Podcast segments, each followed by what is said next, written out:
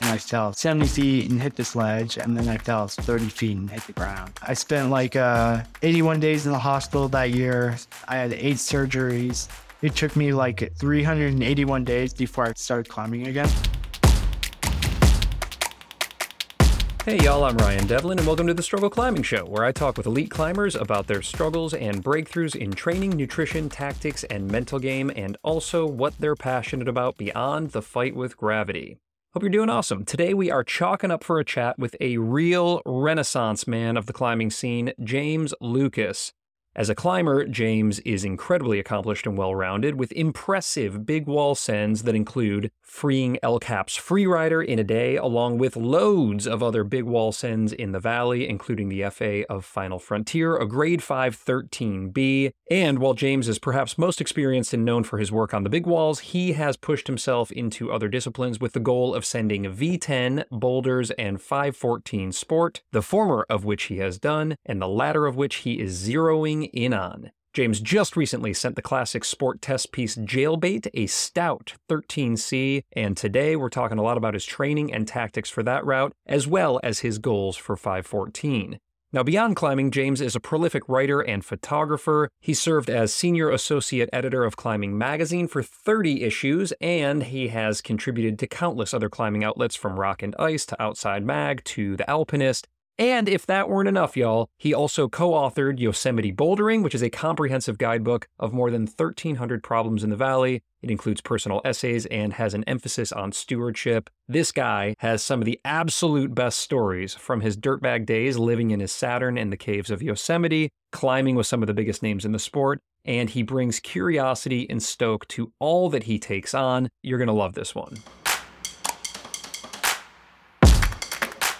All right, little update from my world over here. I went a little too hard on my recent strength block, and my fingers have been feeling a little achy, so I am currently doing a deload week.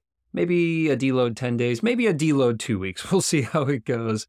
I was really hitting the moon board uh, hard, hard for a while there. However, I am still doing a little bit of work on my fingers. I'm doing a no hang protocol every day for about 10 minutes. And that has been made very easy with my doorway mounted hangboard by the creative minds over at Frictitious Climbing. Y'all, this is the coolest. It allows you to set up a hangboard in a doorway in just minutes without drilling without screwing, without mounting anything permanently into your walls. I love the boards that Frictitious makes. They're set up really, really well, and they give you 20% off when you buy one with this doorway kit. But you could also just mount any other board that you want to it, a Beastmaker or Lattice or whatever. They even have a pulley attachment that you can grab, so if you want to reduce the load, like I'm doing right now as I shift from strength into capacity, you can do that. If you cannot drill into your wall, whether you rent or you're a student, maybe you travel a lot, or like me, maybe your significant other just doesn't want a chalky hangboard always on display, you can store this unit underneath your bed or whatever, and in seconds it'll pop into your doorway. You get your workout in, and then you can make it disappear. It's such a cool system. Hit that link in your show notes or pop by frictitiousclimbing.com to see it in action and to grab 20% off a hangboard when you purchase that rad doorway mount. The other thing that I'm doing to take care of my fingers as I come off that intense strength building phase is to make sure that I'm giving my body the nutrition that it needs in order to recover quickly and stay healthy. And there is just no better game in town for that than PhysiVantage. Y'all, I'm using their supercharged collagen every single day. I'll mix it into my morning cup of caffeine about an hour before I do that no hang protocol. And when I lightly load my fingers, I know that those nutrients are going where they're needed most.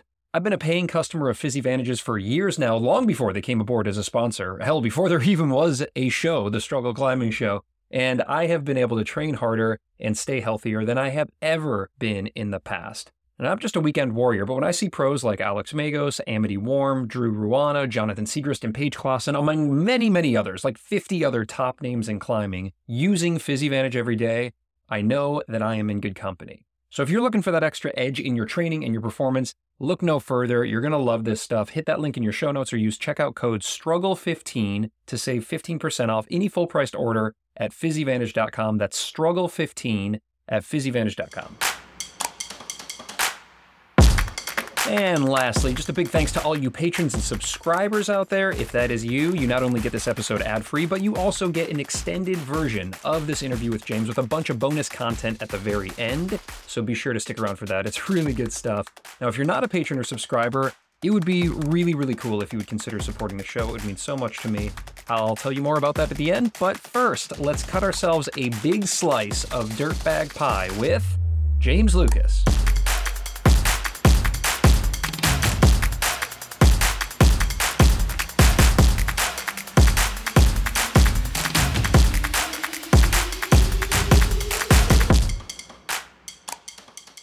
Usually I have an idea when I go into a conversation of like, okay, these are probably like the things we're going to hit on, but eh, you may be the most interesting guest I've had on the struggle to date here, James. So I'm not sure where this is going to go, but I guess let's start where we always start, which is struggle and kind of big picture through the lens of climbing and, and your life as a climber. What does struggle mean to you?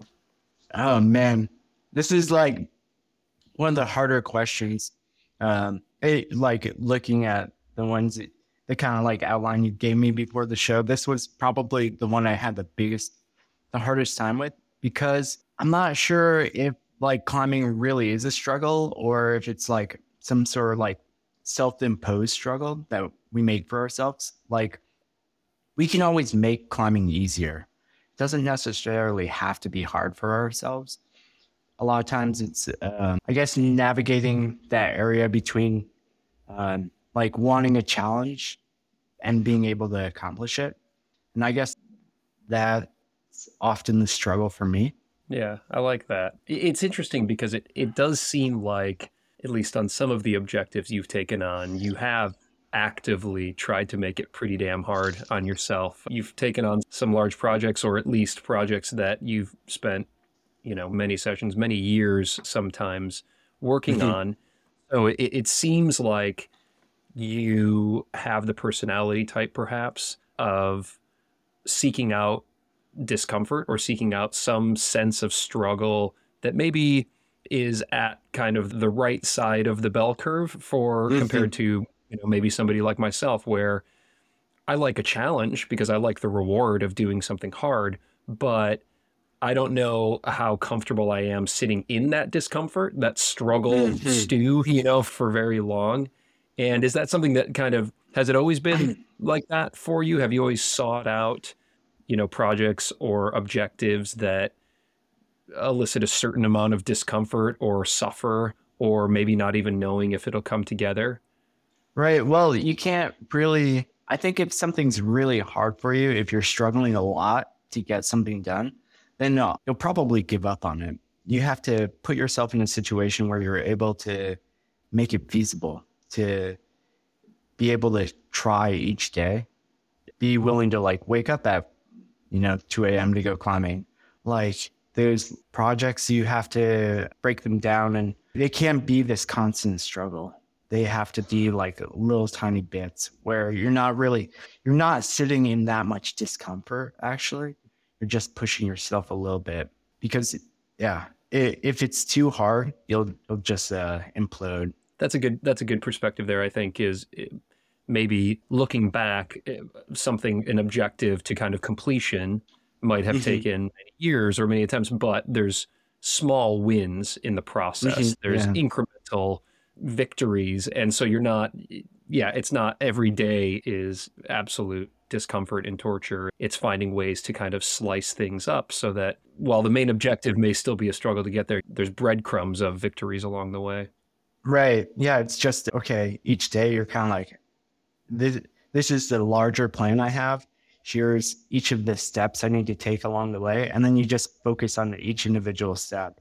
Sometimes it's like waking up early. Sometimes it's breaking new shoes. Sometimes it's climbing some hands off with. Sometimes it's just taking a little more time to to re- rest and recover.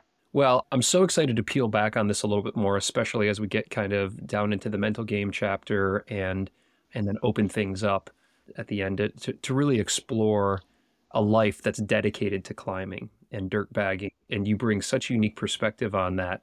So we'll I'm going to put a pin in some of those things here. We'll come back to those in, in just a little bit. But I appreciated that perspective there, and I think we can just shift our sights towards training now. We'll get into our chapters and we'll at least start to look at struggle through the lens of training. What has been a struggle for you historically or even currently? What where are you struggling in your training? I guess I have a, a few different uh, struggles in my training. Uh, I've been struggling with uh, resting and taking the time to recover and setting reasonable expectations for myself. Uh, mm-hmm. I I like to tell some of my friends I, I have zero chill. Like I always want to be out climbing. I, I really love climbing. Like that that's one of the hard parts. And to get better at climbing, sometimes you have to not climb. Sometimes you have to take the time to reset, to like organize your life, to set up all the things that make uh, climbing better. And so that's one thing I have that I, I struggle with in, in establishing for myself. One of the things I've really been focusing on lately, I've been working a bit with Justin Shong. He's he used to do a lot of uh, climbing coaching for a few years, and he's getting back into it. And we've been climbing together a lot more. And it, it's been really nice because he's a super experienced climber and he works a lot more on the soft skills of climbing. And this kind of the idea that like 80% of your climbing training should be climbing. And mm. so that's actually where we should be focusing most of our energy. Like hangboarding protocols, kettlebell exercises, band therapy, they all serve a, a function, but the majority of your climbing sh- training should be on climbing specific skills. Mm-hmm. So there's things like pacing, you know, how quickly you move up a route, where you should be climbing faster, where you should be climbing slower. And that I'm sure I, I just have to imagine because you have spent so much time on rock. Yeah, living in caves and boulders at Yosemite, mm-hmm. traveling around in the Saturn, as you said, you try to hold yourself back from being so psyched to climb all the time. So I, mm-hmm. I would imagine, compared to maybe somebody like myself, where I'm a weekend warrior, I spend probably more time in the gym than I do out at the crag. Mm-hmm. Those soft skills are far more developed in somebody like yourself than me, and maybe a lot of people who are listening. And it's refreshing and also, I think, really motivating to hear you still at this stage say, still got to be 80% climbing, still need to focus on the soft skills because I think that yeah. speaks how important that bucket is. Are you training? Are you specifically training soft skills, mm-hmm. you know, either in a gym or on the rock? Or are you just trying to program enough climbing in your week where then when you're doing non-climber training, so stuff, you know, what could be general fitness or strength or finger work or mobility, there that's less focused, you know, kind of on, on the technique. How do you strike that balance? Yeah, well, what I do is I look at any time I go out climbing as as a step to becoming a better climber. Sometimes they're like specific training training endeavors and sometimes they're more like free flow and I want to use this time to feel good about climbing. And so I try and set an objective ahead of time. And in that, my kind of training goes through that. So when I'm going to the crag, I'm like thinking about, oh, okay, should I be working on pacing here? I might be getting on my project, or maybe this is a route I haven't been on. And knowing, like, I traditionally climb very slowly. And so thinking about ways I can move through sections faster and being aware of that as I climb. And then having it, you know, ramp, ramping things up when I need to like dig deep and try hard, or when I need to like calm down and relax and just flow through sequences. So then, and, if you're spending a majority of your time on that, right? So 80%, it sounds like, or maybe mm-hmm. even more if you're getting really psyched and, and you're out on a project. The other 20%, let's just call it kind of non-climbing training. I'm, I'm curious what your focus is there, where you maybe struggle. Mm-hmm. I guess uh, like because I started out trad climbing, I'm less less able to like really focus and try hard in the gym. And I think the moonboard is it, it's an amazing tool because it makes you fingerboard and it makes you campus and it makes you channel a lot of effort into single moves over a really short duration. Mm-hmm. So it, it's an amazing tool. Like all the all those system boards are they're so much better than climbing commercial sets a lot of times. I mean, you look at a commercial set problem and it a lot of times it'll take like a minute and 30 seconds to climb versus something on the moon board, which will take like 15 to 30 seconds. Even shorter for me because I fall after the first move. Yeah, I think I'm right there at the bottom with you. And so what what I've done is there's been periods in my life where I usually like I'll focus on one thing for a while and then stop doing it and then have done it enough that I have like some basic benchmarks for myself that I can return to it. So I've done gym training sessions where I've like climbed a lot on the moon board. And now I can go in and be like, oh, okay, this is roughly where my skill set is at. It'd be good if I like climbed a little bit more on the moon board a little bit. I it'll make me feel snappier on the rock. I'll be able to like be a little more explosive and dynamic while I'm climbing. So I think it's good to learn those skills. And then if you're shifting from a sport focus, like an outdoor kind of sport performance focus, to maybe some bigger wall objectives, h- how does that affect your focus of your training? And what are you going to be putting more time and emphasis on if you've got a trip coming up in a couple of months? Yeah. So I guess usually I like, I have like climbing career goals and then I'll break it down into season goals and then monthly goals and then kind of weekly goals. And then right now, uh, like some of my climbing career goals have been to like, I wanted to like free climb El Cap in a day.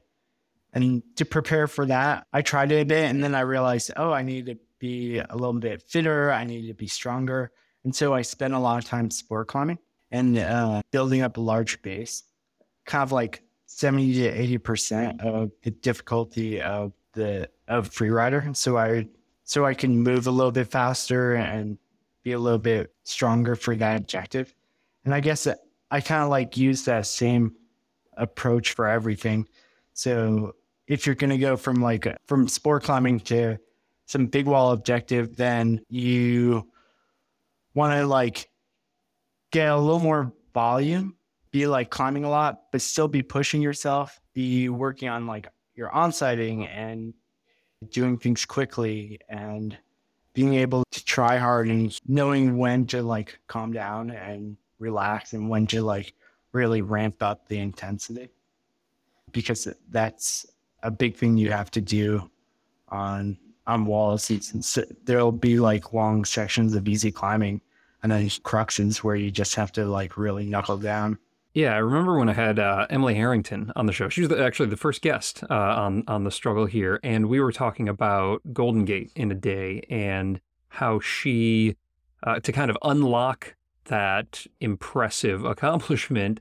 She was focusing a lot more on efficiency in the quote unquote easier sections. So like the five ten pitches, the slab pitches, so that when she got up to the top, to the crux pitches, the the Golden Desert, the A5 Traverse, she had more gas in the tank. And is that something similar to you when when you're looking at Freerider? Is is that an area of focus that you're looking at as well?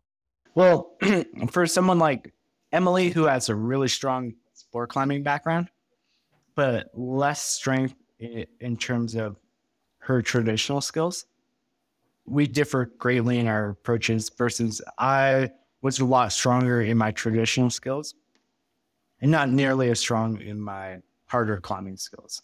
So like it's hard to climb five nine really well over long periods of time. It takes thousands of thousands of hours. I mean, you look at someone like Honnold, he's he's been able to do that up to five twelve. And that that's what makes him a really good soloist. And so he can move over easy terrain with enormous efficiency. Mm-hmm. Um, versus someone like Emily, who's really strong, she hasn't had to like dial in the super fine techniques of making five nine easy because she can just power through it. And the sport climbs she's doing are sure enough that where it doesn't really matter. So what I struggled with on when I was doing the Freerider is climbing the actual crux of the the freerider, which is the short V7 boulder problem. Like uh, there was a few times where I would climb up to the crux and then not be able to do it. And so I had to essentially get stronger. Yeah. I like that. Well, that that reminds me of a conversation that I had with Peter Croft, where you know the guys put in thousands and thousands of pitches of relatively modest, you know, as he would say, kind of more chill type mileage, and as a result is insanely efficient on it, up climbing and down climbing, but then would suggest sport climbing in order to get to, to top up that tank to do the harder pitches. So so for you now, are you predominantly focused on sport climbing, bouldering, or as you said, I guess you've got your yearly and seasonal goals. So does is it fairly equally weighted? How does that look for you? Yeah, well, right now I'm pretty psyched on just the sport climbing. Mm-hmm. I'd like to climb 514. That's kind of like one of my next goals. I wanted to free climb El Cap in a day, and I wanted to boulder V10, and now I'm like psyched to try and sport climb 514. Those are like when I started climbing, I was like, oh, those are like cool benchmarks. And I'll try and do those. And then I started to get into it and I was like, oh my God, this is overwhelming. Um, and, and, I think they're like fairly modest benchmarks. If you look at the grand scheme of things, it's like what people at the standards for hard climbing have gone up so much, but they're still like difficult enough for me and challenging that I'm really psyched on them. And I've kind of like just gotten more into to pushing my hard sport climbing. I need to be bouldering a little bit more, or at least trying harder on on moves than I am to kind of, eh, it, like I said before, get that like gur and that power. The same thing you get on a moonboard or when you're trying a boulder problem, and so that I can apply to some of my sport routes. I think we can shift towards nutrition now, if that sounds good to you. I'm excited to talk about pies. let's see how this chapter gets us around to that. Uh, first, let's talk about struggle and where have you struggled in your nutrition? Yeah, I guess one of the hard things about nutrition, it's like your relationship with food often comes from where you're growing up, your financial resources, where you live, what's available. I am the fifth of six kids. And so I would pretty chronically eat super fast and eat as much as I could because there's all this scarcity mindset. we're like all competing for the same amount of food. Sure.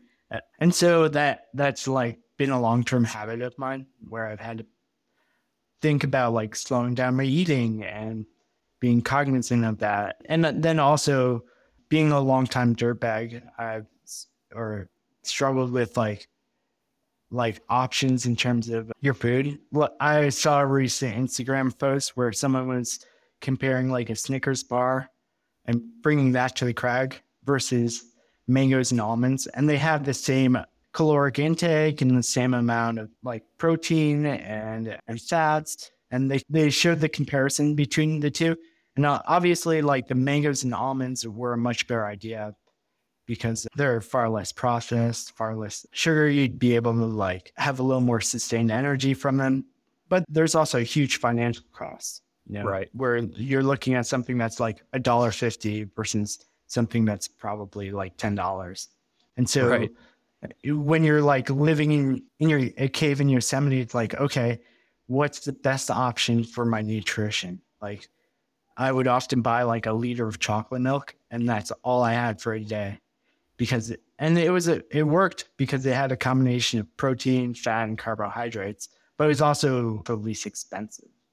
And so I've struggled with finding a, a good balance between managing my finances and having the best food. Um, yeah, well, this I, is this may be the perfect point for me to bring up pies then, as I think you've developed yourself quite the reputation for being a 515 pie baker and at least this is, you know, going back to what I think is probably the greatest Enormocast episode ever made was your first interview on Enormo. It belongs in the Smithsonian. and I challenge anyone to refute me on that. But I learned a lot about pies in that mm-hmm. episode.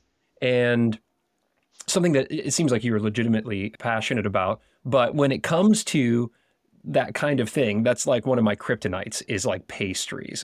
Right. Oh man. They're both they both give me life and of course, you know, I'm sure are shortening it um, and certainly mm-hmm. having an impact on my sport climbing ability if I'm uh, eating too many of them. So Um, wh- where do pies fit into your regular diet? And then just kind of using that as a, a, a bit of an example for how you try to build out your nutrition for maybe different seasons, right? Like big wall season versus sports Mhm, season. Yeah. Well, I get, I've been moving away from pies so much. They're kind of the thing where it's like a second on the lips and a lifetime on the hips. They're really good, but definitely hard to maintain when you're eating pie all, all the time to, to climb hard. And so then it becomes a thing like, okay, when can I have this? Like, when is it a good time for me to put on more weight and be a little more relaxed and less concerned about my diet? And when should I like buckle down? Like when I free climbed El Capitan a day, I'm like five foot seven.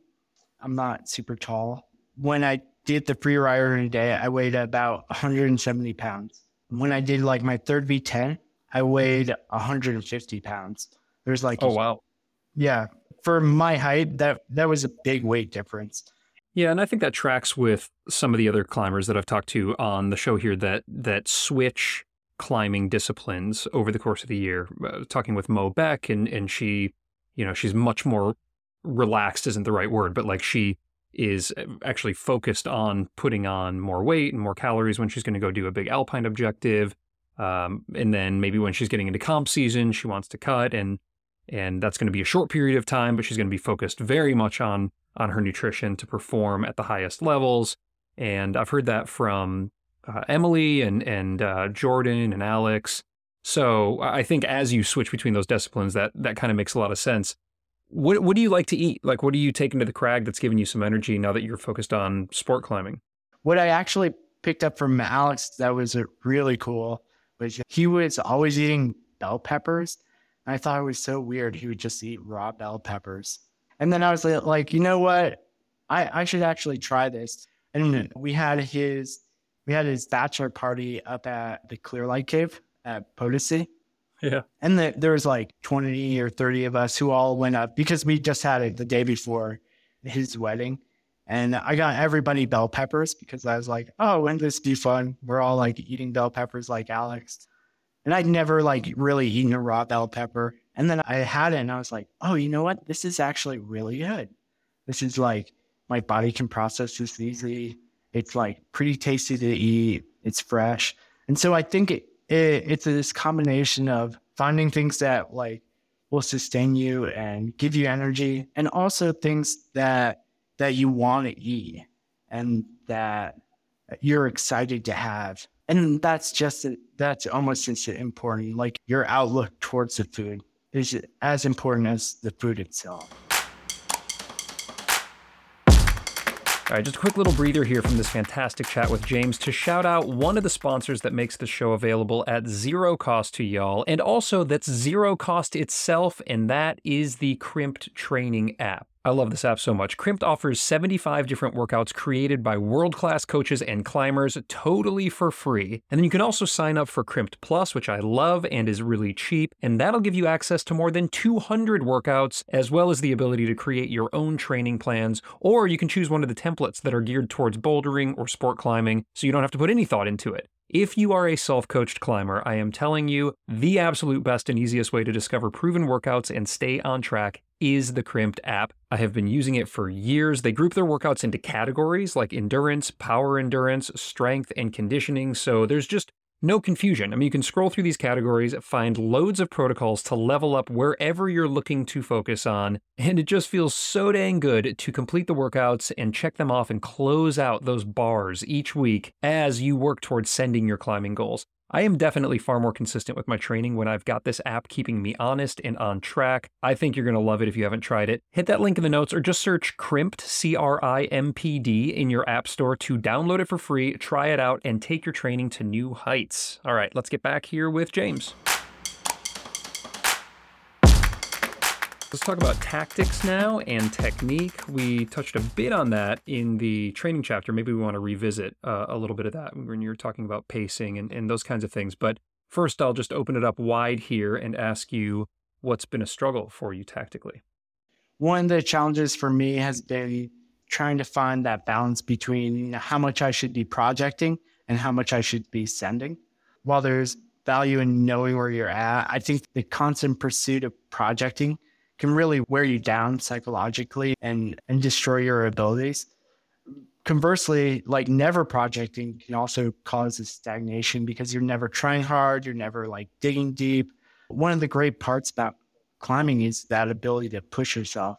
And I've struggled in looking at what's the, the best balance between the two and then picking something that's appropriate for the time and looking at questions like is the season long enough? Do i have partners? How quickly can i do this? Knowing where you're at and then being able to adjust for the conditions. Yeah like that's one struggle in my tactics just knowing like what's the best use of my time on any given day on any given week on any given month. Yeah, what have you found eh, just in your experience? It's very individualized, of course, but this is something that I'm kind of wrestling with myself right now is I'm trying to climb my first 13A this fall and right. uh, I've identified what I think will be the project. It's not an easy one. I think it's considered kind of quite hard for the grade, but I'm pretty inspired by it. And I think jailbait, you know, being considered one of the hardest of the grade 13C mm-hmm. was maybe you had a bit of a similar experience here and I'm trying to figure out for myself in subprime conditions, which is right now because it's freaking mm-hmm. hot at the red. You know, how much time should I go spending on that thing versus waiting until it gets a little bit better? Because right now everything feels infinitely harder than I'm sure it will feel in October or November. Uh, but I also want to know enough about the route to be able to train for it so mm-hmm. I'm trying to figure out kind of what that balance is between just going out and trying to maybe flash some lower grades or just climb and clip chains and have fun and have that movement on rock versus, you know, really spending a lot of time on the project. Maybe you could mm-hmm. look at it through the lens of jailbait or some other project if you'd like. But I'm curious what your takeaways, at least for yourself, were and have been from that process. Yeah, I guess what one of the things I kind of realized about projecting is, and about sending in general, is that you're never really going to be able to like climb to 100% of your ability. Like, even like those limit stands, you won't, you won't feel like you're trying at your absolute limit because there's things like conditions, you know, the wear on your shoes, your, the weight of your rope, the har- harness, the, how much wind there is in the air, all the, sure. all those can conditions make it really affect your experience. And so you're you usually can only like send stuff at like at the upper end, 90% of your physical abilities. And so when you're projecting, you're kind of like whittling a route down to that zone. And that's part of why like hard red points sometimes feel so easy because you've spent so much time on them that they you bring them down to that level. And there's really two different approaches to to an objective like you want to do. You could spend a lot of time building up a broad base, climbing a lot of like 12A, 12B, 12C as fast as you can, and then occasionally trying your 513 project. Or you can just try your 513 project and whittle it down to the point where it feels like maybe 12C. And those really depend on your psych level, what feels good to you. I don't think there's like a right. One of the beauties of climbing is that there's no right or wrong way to approach it. It's just what do you want to do? Climbing just on your project will probably help you get it done faster. Climbing on a lot of different routes, it usually takes a lot longer, but it has more long term benefits. I think such a critical point that you just highlighted there you, you can do it the fast way or you can do it where maybe if it takes a little bit longer but then maybe you could click off a few of that grade in quicker mm-hmm. succession afterwards i could just focus on my 13a the route that i chose and hopefully get it done or build that base build that pyramid a little bit more maybe get on multiple 13as and work them all at the same time and then maybe they all go down kind of bang like dominoes yeah. maybe it's a couple of months later or a few months later but you're developing a lot more. I think that's really great perspective. You know, you wrote something when you sent jailbait, and I'm going to quote you here. You said, I saw minute progress. I learned better pacing, better breathing, and how to execute quickly. And mm-hmm. did you learn all of that on the route just through training by climbing on the route, similar to mm-hmm. maybe how Chris Sharma w- would do it? Or were you working on those things? Were those things that you knew you needed to be able to do well in order to send the route that you then worked on in a gym or on other routes? Well, so this past year, as I've been like trying to climb 514, one of the things I've been doing is I'll pick a project and I'll just climb on that project. Traditionally, I've taken more of an approach of, oh, I'll like build a big base and kind of occasionally try things. There's some Eva Lopez, her hangboarding protocols talked a lot about rate of perceived exertion.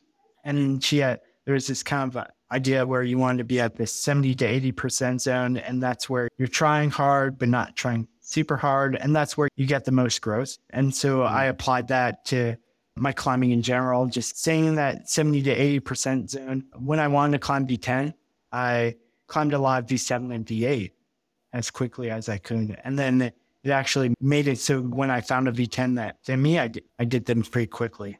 But this time uh, with the hard sport climbing, I was like, well, I wonder what it would be like if I just projected and if I just focused on these individual routes. And with like something like Jailbait, I spent I essentially spent six weeks just climbing on that route. And I'm I'm not entirely sure if that was the fastest approach, but it worked. Hell yeah, it worked. That's sick. Yeah. And yeah, I, I mean, I think to your point, it also really matters what you're psyched on. And if you find yes. a route mm-hmm. rather than a grade, and that's what took me so long was like last fall i wanted to climb the grade of 13a and i just never found a route that i got psyched on but then i got really psyched on this 12d so that became yeah. the project i climbed on it a ton in not great conditions but it was such a fun route that like i never felt like it was a grind and yeah. and that was fine like i just never found the 13a now this year I was still trying to go for the grade, the 13A, but I was like, no, mm-hmm. I need to project shop. So I shopped a ton of projects. I finally found the one that I love, and so now I have a route rather than a, pro- a grade that I'm going for, mm-hmm. and and maybe I'll get psyched. Maybe I'll just maybe that'll just be the thing that I get on almost entirely mm-hmm. when the conditions get a little bit better. Have you identified the 14A? You don't you don't have to share it, but I'm I'm just curious as it pertains to kind of your training and your tactics for tackling that route or that grade. Where are you at in the process? I haven't really found a specific one. I kind of like I've been trying to like shop around, look for what climbing 14A would feel like. That route jailbait that I tried had an extension that I went up a few times. And like you climb jailbait, which at the end, when I finally sent it, I was like, oh, okay, I could see myself climbing a little further. You do a little more 512 climbing, and then you do a V6 boulder, and then you summit the formation, which is like really inspiring. Cool. Like I really like it when you can sport climb and you get to the top of something and you Hell can yeah. like untie and drop the rope. And I was like, wow, like I could stay, I could like keep working on this one route for another few weeks and there's a possibility that I could do it. But then I like thought about it and I was like, I cannot hang out in California anymore. Like that's too mentally taxing on me. And so it so I'm still like looking around. I've been I've been hanging out in, in Boulder again, and there's a few routes up at Seal Rock, which I like a lot. I've been trying this route called Thunder Muscle, where I actually just stopped trying it. It's like a 13D or 14A, and there's a hard boulder problem move down low that I've probably tried somewhere around like 150 times, and I think I did the move about three or four times. Um, wow. So, yeah, like not very high percent chance on that. And so I'll like kind of like work on some skills through the summer, think about opening up my hips more and uh, crimping harder on my left hand and pulling more with my right heel. And like every time I get on a, on a new route, I'll just be like left hand crimp, right heel open. and maybe when I go back in the fall, I'll be able to and some better attempts, I'll be able to do it. But right now, I'm mostly like figure out what it would take for me to climb 514 and and start pushing in that direction. It, like you said, it's a lot easier when you have a specific route in mind. I think that's a lot more exciting than having a numerical grade. There, there's a lot of benefit to both. There's times when I've had goals that are like very number focused, like there was one year where I wanted to climb a Rocky Mountain National Park for, I wanted to do 50 days. And I was like, okay, like it doesn't matter what happens. Like if I go to Rocky 50 days and go bouldering, like that's great. I'm, I know I'm going to get something out of that. And so then it, it just became this thing where it's like, oh, okay, like here's day one was great. Day 39 was horrible. Oh, day 42 was amazing. Oh, like, oh, day 47 was like, oh, pretty good. By day 50, I like knew how to climb there well. And then there's been times where I've picked specific objectives like a route like Jailbait or the Freerider or Midnight Lightning, where I was like, okay, I'm going to train specifically for this objective. And Sure. it- the when you have a, a route in mind, it's a lot easier to be specific in your training and your preparation for it. What about when it comes to graffiti on one's car? Did, had you sent Midnight Lightning prior to having the Midnight Lightning on the hood of the Saturn, or was that an aspirational graffiti prior to sending it? So that that graffiti actually came from my friend Nick Barry. We Nick Scary Barry. Nick Scary Barry. Uh, yeah, we were like hanging out in Salt Lake City, and we all went to a barbecue. And all of a sudden, Nick was like, "I gotta leave. We'll, we'll be back in a few minutes." I was like, "Oh, I didn't really know anyone at the party," and he, I was like, "Oh, where where are you going? Like, I want to go." And he's like, "We're gonna go get cigarettes." And I was like, "You don't even smoke, Nick." And he's like, "Ah, we'll be back in a minute." And then him and one of our mutual friends, John Starr, who owned it, he would make big stickers and signs. And that's kind of how he made a living. He like printed stickers and signs. They printed out the this big lightning bolt, and, and Nick and I had carpooled.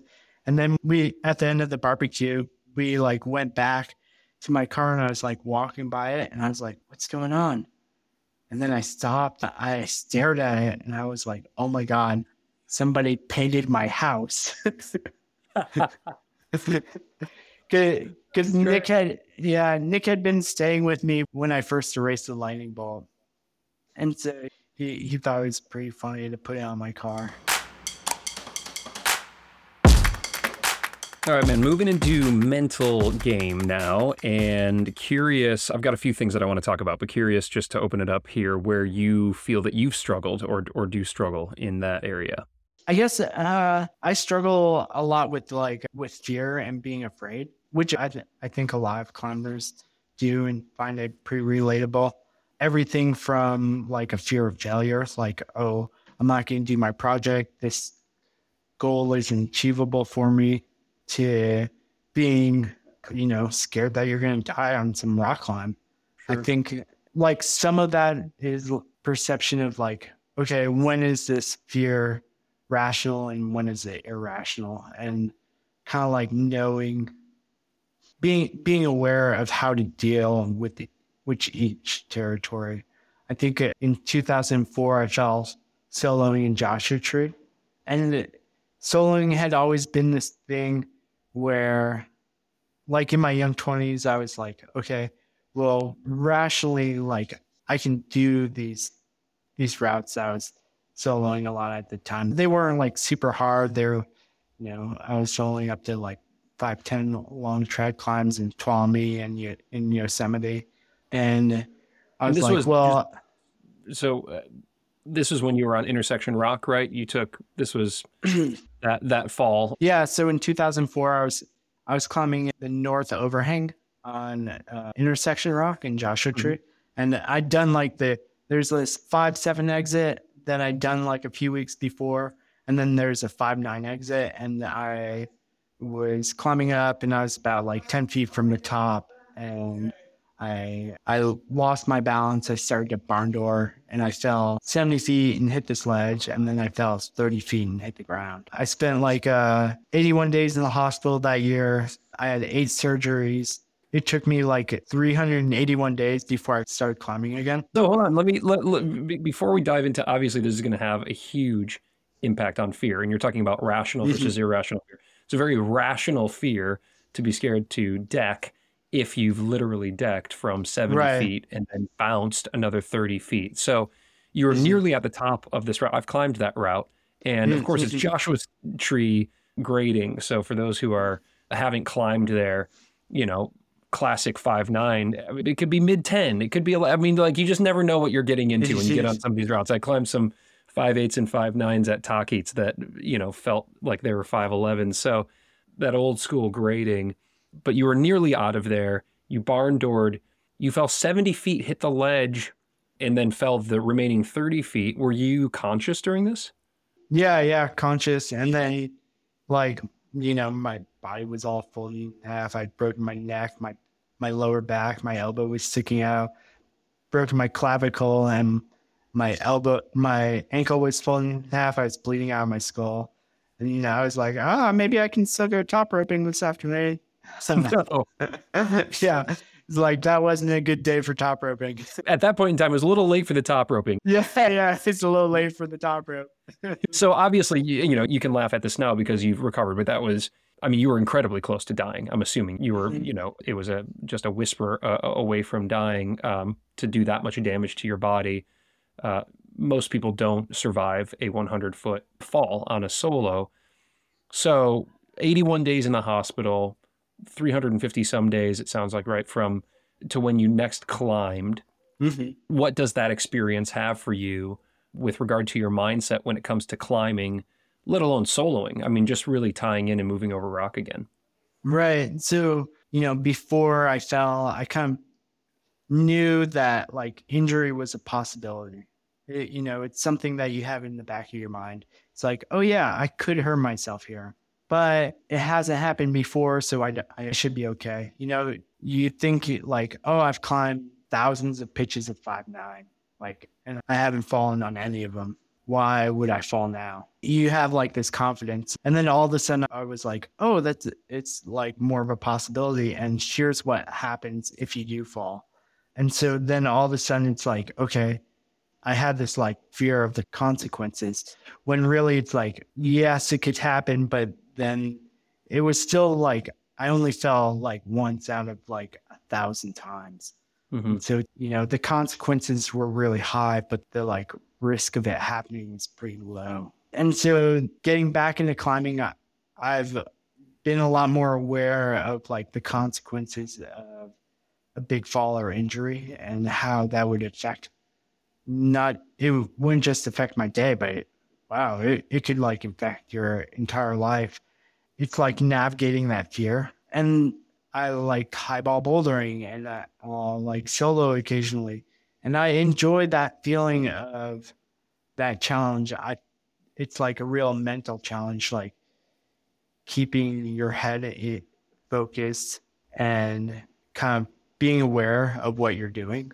Yeah, I appreciate you bringing that up because for somebody who I probably won't solo, you know, like I, I think I might have missed that boat if I had gotten into climbing when I was in my teens or 20s. Maybe I would have like the temperament for it. But for somebody who doesn't foresee themselves soloing, what is the allure? I mean, what's the experience like for you? Is it more of that mental challenge and focus more so than like a physical kind of freeness, not not being encumbered by cams and gear and harnesses and that kind of thing? Yeah, I mean, I think there's a little bit both. It's a little bit like that. I mean, that's one of the things I actually got a lot of out of bouldering is like you're you don't have anything on you. It's just you and your the rock. With soloing, it's you and the rock for a much longer time. Mhm. But the cl- the climbing's a lot easier. It like it, highball bouldering is like right in between. I I haven't really done that much deep water soloing, but that's like another platform of climbing that kind of combines the two of like being really free, but also having this really strong mental component. And I think it's something that you can apply to like whatever type of climbing you're into, whether it's sport climbing or trad climbing. It's like having that focus when you're high above your bowl, going to the chains. Even though the climbing might be easy, it's still like you you don't want to fall here.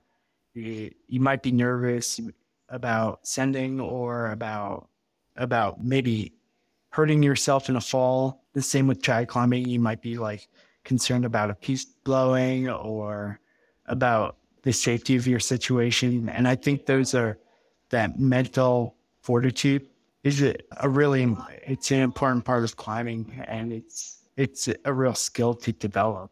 I'm curious because you have had that big fall.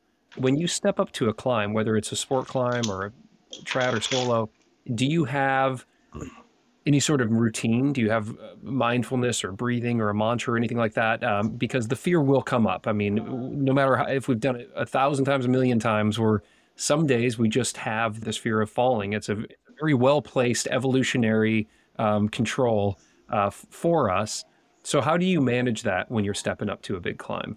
Like, one of the things I realized is there's this famous quote that says, fatigue makes cowards of us all.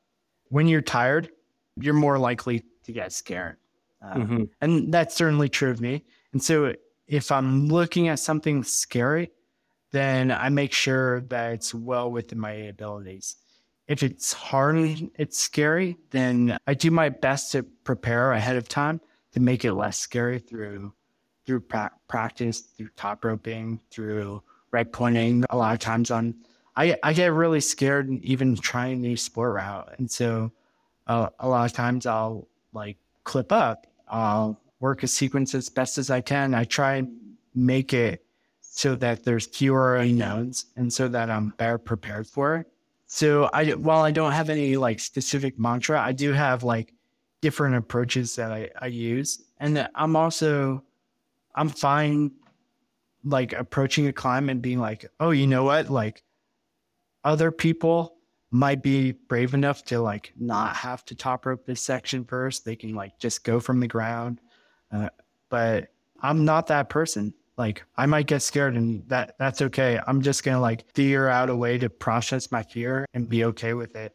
And then sometimes I'll be like, okay, I'm not able to get rid of my fear of this climb or of something happening. And so then I have I make a decision how much I want to do this.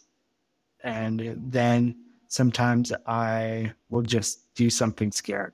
Yeah, man. I like that. Thank you. That's really Great stuff. Okay, my last question in this mental game chapter here is what you've learned by doing stand up comedy. How has that applied to the mental game of climbing? Oh, I've learned a lot about preparation and execution. It's sort of like seeing someone red point a route, like a really hard uh, route at their limit. You just see the end result. You don't see all the work they've put in you just see someone like Dave Chappelle get on the stage and you're like, oh yeah, that guy's funny all the time. Like mm. he's so relaxed up there. What you don't see is you don't see the 10,000 hours he put up on other stages where he absolutely tanked, where he like bombed, where he like didn't do so well. You just see see the finished result. And so I think what I learned from doing stand up is that it is it's like anything you have to put in the work and you figure out what works well for you and how you, you can execute things how you can tell jokes with certain timing um, how where you need to make pauses where you need to pace more where you should be like oh my audience isn't really attentive right now oh they're really like laughing and they love this part i should slow down and being aware and being present in the moment let's now kind of open things up and talk about you beyond your rock climbing and things that you're passionate about uh, when you're not battling your way up a route. And what is that for you? for me, I really love uh, storytelling.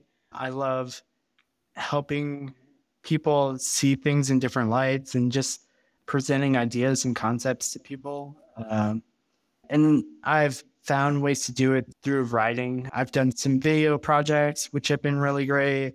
I really find a lot of enjoyment in photography. And those are a lot of my own passions. And a lot of times they like bleed into each other. I end up telling a lot of climbing stories and take a lot of climbing photos. I've uh, a few years ago, I worked with Jon Glassberg and we put together a series of six kind of Saturday Night Live style skits about like the climbing gyms. And, and that was a great project. Um, yeah, those are great. Yeah, yeah. I, I, mean, you, you really are like a creative, kind of like a multi-dimensional creative. You're you're writing, which is maybe what you're most known for, or certainly what supported your dirtbag lifestyle for for a long stretch there. Maybe still does. I love your writing style. I think that it's personal, it's accessible. It's not like gratuitously verbose, but it's also not watered down. It's just like I think it's very poetic. It strikes like a really good tone, at least for me personally, what I like to consume. I, I think you've written really beautiful pieces. And then your photography uh, is incredible. You've got climbing photography, you do portraits. Um, you also seem to gravitate towards photographing the moon in the phases of the moon quite a bit, and they're stunning photographs. So maybe just kind of with regard to your own writing as well as your own photography, what are you most drawn to? What are you most inspired to focus on? And where, where are you going to be taking it in the coming months and years? God, those are so such great questions. I think I'm drawn. I I really like the art of storytelling and taking maybe something that isn't particularly interesting or something plain and making it ex- exciting somehow. Recently, it like taking pictures of the moon. It's like, oh, there's something we see almost every night, but how can I like make this unique? what can I learn about this to make people feel passionate about it? Like one of my goals for the summer is my friend made me some peanut butter cookies a little while ago and we were eating them and I was like, wow, these, these are pretty good. You know, I have a love for pies. I have a love for donuts. I, like you, I, I love pastries. Cookies are great. And all of a sudden I was like, wow, these peanut butter cookies are pretty good. I wonder what the best peanut butter cookie is okay, now how can I like tell a story about the best peanut butter cookie? Like what makes a good peanut butter cookie? Where do you find a good peanut butter cookie? And I've been like going around the front range of Colorado looking for the best peanut butter cookies. And there's like there's some bakeries uh, uh, because it's like Boulder, they don't make peanut butter cookies. They're worried about people's peanut allergies. And so right. it'd be like I would show up at Lucky's and they'd be like, "Oh, there's no peanut butter cookies here." Or I called up Moxie's Bakery and they're like, "No peanut butter cookies here." And so then it's like, okay, well, where else can I go to get peanut butter cookies? Like all of a sudden it's just like now I'm like off on this adventure looking for an amazing peanut butter cookie and like trying to figure out like, okay, does it need to have chocolate in it? Like is that still a peanut butter cookie or is it a peanut butter chocolate cookie? Like, uh, and so it's like, here's this like mundane thing. It's just like a, this round little peanut butter cookie. And all of a sudden it becomes like a vehicle for uh, exploration and excitement. And I love taking those small ideas and, and like looking into them so much that other people can get excited about it too.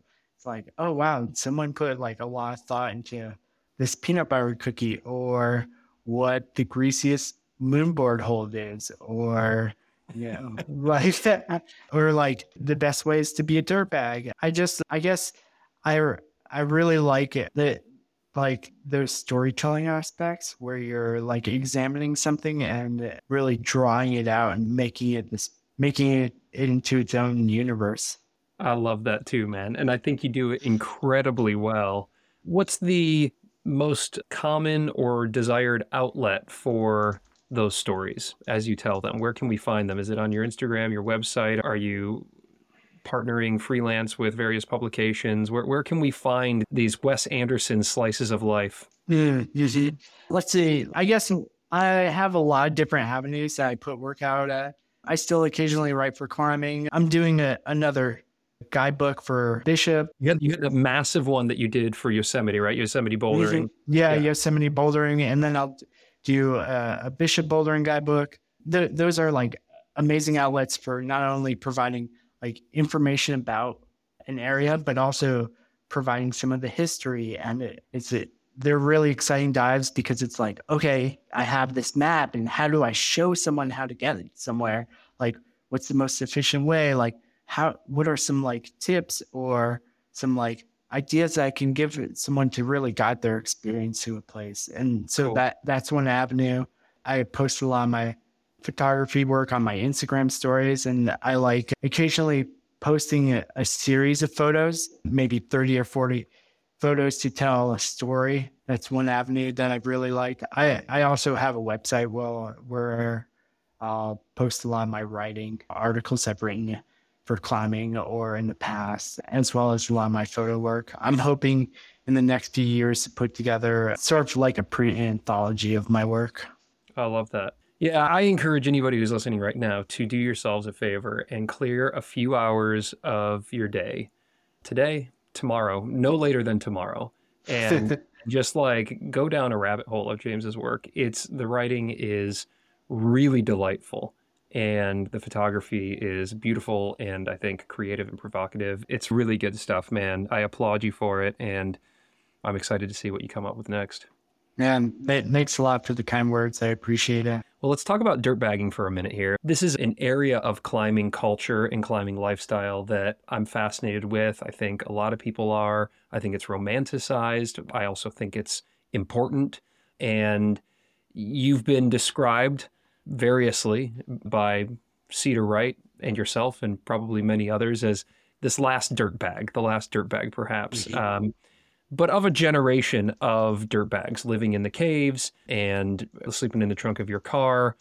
Your car, the Saturn, is no longer around, and I believe you have a physical address in Boulder, Colorado these days, mm-hmm. but you are still a dirtbag, I presume, in heart and soul, and certainly in history. And so I'm just curious what that even means to you. What is a dirt bag? And then I'd love to just explore that world for a minute. Yeah, I always struggle because I think dirtbagging has kind of a, a negative connotation where there's this idea of people being uh, cheap. But I think what it really is is like dirtbag climbers are people who they put their passion for their sport, for the love of climbing, like ahead of everything else. Mm. That this is important to them. And so this is what they'll focus on and they'll do whatever they can to make it work. And I think that's the essence of being a dirtbag is you're so passionate about climbing that you'll do whatever it takes. I mean, the, a, a dirtbag isn't necessarily a, a collection of things or a absence of things. It's more about kind of internally what what's that drive what inspires you. It's a mindset more more so than a physical or logistical kind of reality. But that said, that mindset often does put you in some sort of physical logistical reality that tends to be mm-hmm. pretty scrappy. Yeah. And I'm curious like if you were to write a pamphlet, if you had a sticky note and you could write down a handful of bullets, just a few, you know, what is the rule book? What's the playbook for being a dirtbag? Let's see probably you need to want to go climbing and you need to want to go climbing a lot. And if, if, if you don't want either of those first two things, you probably shouldn't be reading the rest of the list. All right. So let's say you want those first two things. Okay, uh, you want those first two things. So you want those first two things, and um, you want to be able to live on two dollars a day. Okay. What have you learned in your um, mastery of dirt bagitude? Because maybe you aren't the last dirt bag, right? Yeah. Cedar's got this dirt bag fund going. People out there are discovering the simple Buddhist life of living in a cave or living in the back of a Prius, but they don't know how to do it. What did you learn over your years of dirt bagging that maybe the next generation of dirt bags could um, could learn from, could take advantage of. That mentality is the important part that like I this is something I want and I'm gonna make it work. And I think that attitude is the defining thing you need to have. Like you have two dollars, right? And you, just have to have as much ingenuity as as possible. Should I be looking at buying the the one liter of two percent chocolate milk, or should I like work on the one percent chocolate milk? Right. What is there like a thirty cents difference there? Because maybe I can get like you know a pack of gum and chew on that all day. What like it's this idea of you're gonna make this happen and sticking to it and being resolved to like wanting it so bad. And I think it really helps to surround yourself with other people with that same attitude who mm-hmm. are like really focused and you'll end up like building off each other. I think like one of the most important things in climbing and one of the things I really like about is that we're all climbers are fairly driven folk and we surround ourselves with other very driven folk and we should really rely on each other like when we're struggling. Uh, here here to that. And and what a pro. Look at you just bringing this thing full circle to struggle at the end. You're, you're making my job easy on me james. Man thank you so much uh, for sharing the stories for opening up and also for what you have and, and continue to do for the sport. It's uh it's great to connect and good luck with your project. Let's both get at it and would love to connect again yeah, yeah. Thanks a lot for having me on the show. It's a pleasure talking to you, and I, I, I really appreciate the the chance to contribute.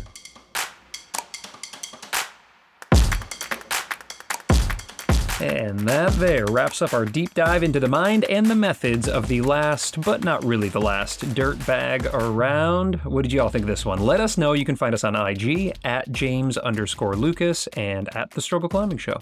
Now, for patrons and subscribers, your edit has some killer bonus content at the end here, where James explains the three different climbing partners that we should all have. He shares some rare stories of his climbs with his buddy Alex Honnold, which includes a look at how James played a role in Alex's historic Cap solo and what Alex said to him when he called him at the top of that climb, and also some tales of dumpster diving gone wrong. All of that and more with James.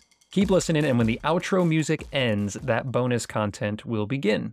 Now, in a second, I'm going to hit you with my takeaways from this far reaching conversation, but first, let's support the brands who make it possible for this episode and so many others to come to y'all at zero cost. Give it up for Frictitious Climbing, makers of the revolutionary doorway mount for your hangboard. No drilling, no damage. It fits pretty much any doorway and it is up and down in seconds. This thing is so rad, y'all. Check out how it works along with all of their fantastic hangboards and accessories over at frictitiousclimbing.com. Score 20% off a hangboard when you pick up a doorway mount. I love this setup. It is so, so cool. And a big thanks to PhysiVantage, the official climbing nutrition sponsor of The Struggle. Try their weapons grade whey protein, their vegan Powerplex protein, their supercharged collagen, and all of their science backed products to help you level up your training and performance. In Europe, you can find it at the Epic TV online shop and Banana Fingers online shop, and in the US at select gyms, and of course at physivantage.com. Hit that link in your show notes or use code STRUGGLE15 at checkout for 15% off. And lastly, a shout out to Crimpd, spelled C R I M P D, which is the most advanced and motivating training app that I have ever used, you guys. It is free to download. It offers loads of protocols for boulderers and sport climbers, and it just takes the guesswork out of how to program training. So if you are a self coached athlete or if you've hit a plateau in your fitness, check this one out. Hit that link in your notes or pop over to crimpd.com or just search crimpd, C R I M P D, in your app store to check it out.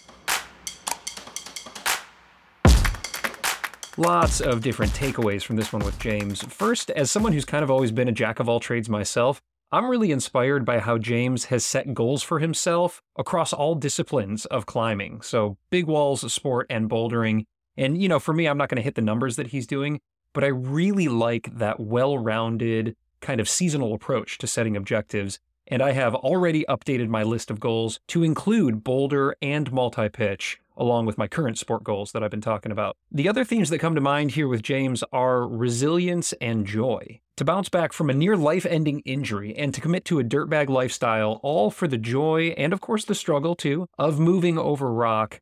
I just, I personally find it really, really inspiring. This is a really special sport and an even more special community, and I just get so psyched when I connect with folks like James.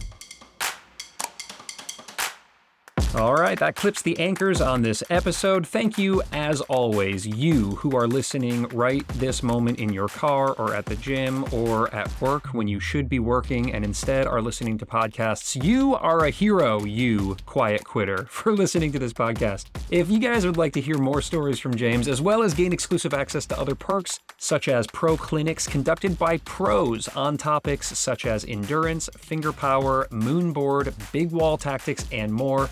Not to mention supporting me as I work my harness off down here in the podcast slash utility closet.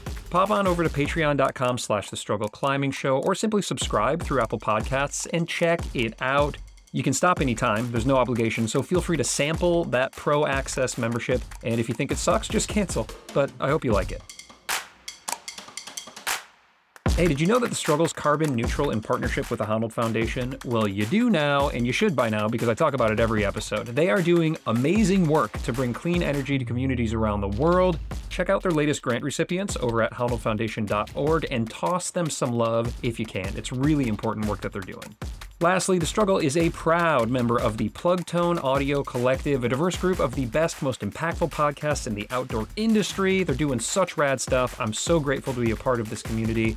This show is produced and hosted by me, Ryan Devlin. I hope your training and climbing are going great, and if you're struggling, well, just know that the struggle makes you stronger. See you next week.